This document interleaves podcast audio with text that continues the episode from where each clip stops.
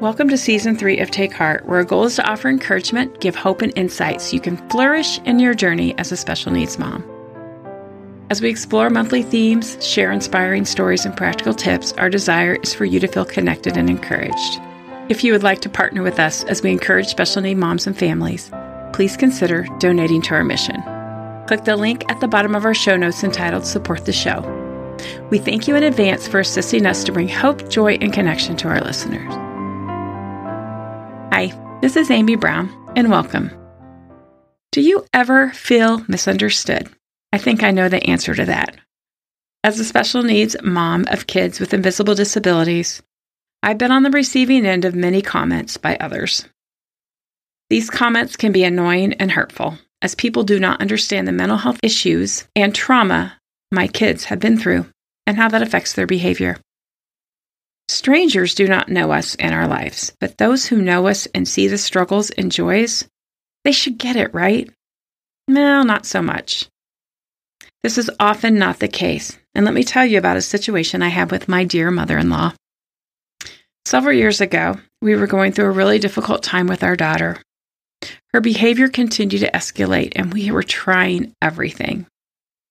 Now, before I tell you this story, let me say I had a wonderful mother in law.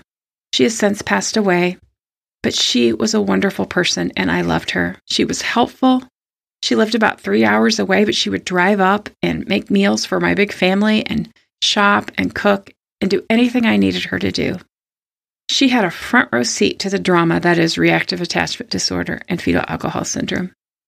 I had been really honest with her and kept her up to date on all the therapies and the things I was learning and trying with our daughter. But one day she sat me down and gave me some advice. She said, Have you ever thought of having her memorize scripture to help control her behavior? And have you thought about praying some more? now, these comments came from a place of love, and I'm not discounting the value of prayer and scripture. But this conversation hurt me and made me feel very alone. How could she miss the mark so much? How could she not see that this was so much more than behavior that could be controlled? Now, whether you're a mom to kids with behavioral issues like mine or have a medically complex child, we all have these moments when the people we love and are closest to us, our moms, our in laws, our siblings, just don't get it.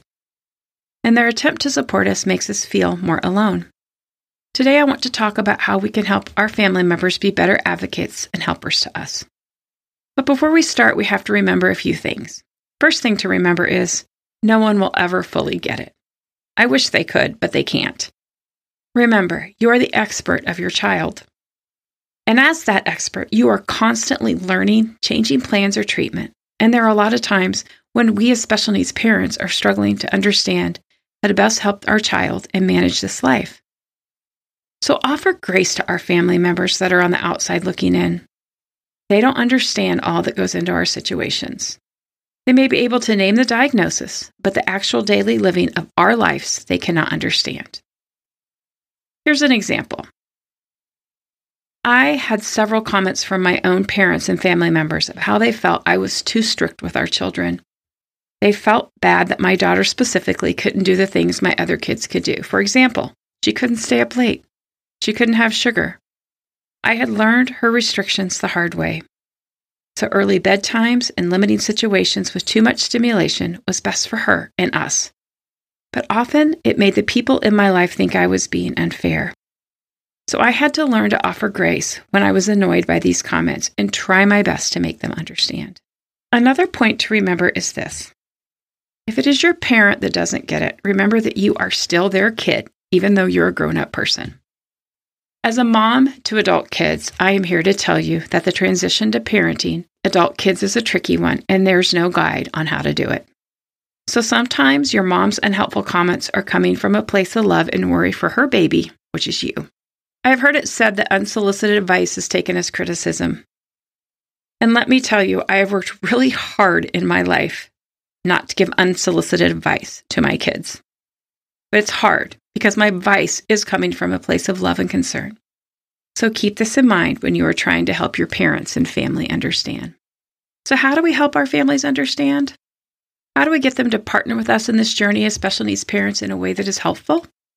Well, it starts with an honest and humble conversation about what you need.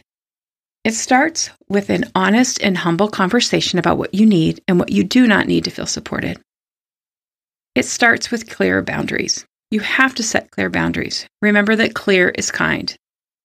You need to set boundaries for yourselves and your family, and but do this with the backdrop of love. Once you've set boundaries, be clear about them. If you don't want your parent to discipline your child or let them stay up late or overrule your parenting or talk about all your child's issues and treatments on Facebook, express those expectations. It is best to do it when things are calm, not in the moment when you're upset. But be clear and loving. Keep it short and sweet. Long explanations on the reason you need this boundary are not always understood. Also, when setting those boundaries, remember most of the time we are all trying our best. Remember that your loved one is loving you the best way they know how. They may feel left out or not understand how you live your life. That doesn't mean they can't change and improve the way they support you. Often, I couldn't see that the people in my life were doing the best they could. We both were. Express your love for your family member and how important it is to have them in your life, in the life of your child, while you set those boundaries. Tell your mom what she does right. Express your love for your father and your desire to have a quality relationship. Tell your mother in law what you appreciate about her. Start small. Then set one or two boundaries. No one responds to demands that are not surrounded by kind and loving words, and then give them a chance to do it right. It's not fair to not set a boundary and be annoyed. You have to be clear about what you need. And once you're clear and you've asked your parent to do a certain thing or set a certain boundary, give them the chance to do it right. They may not understand that this is important to you, but it's important that you let them know. Now, if you're a family member of a special needs family, this portion is for you. Maybe you feel like whatever you do isn't right, or you're unsure what to do, or maybe you feel that you're older and wiser and you know better. You could be a pediatric nurse or a special ed teacher. So surely you are the expert. Please hear me when I say that I know you love the special needs family in your life, and thank you for showing up and helping. But you have to remember a few things as we continue to offer support. Number one, no matter how much you think you know the full story, you will never fully understand what your family member's life is like because you are not living it.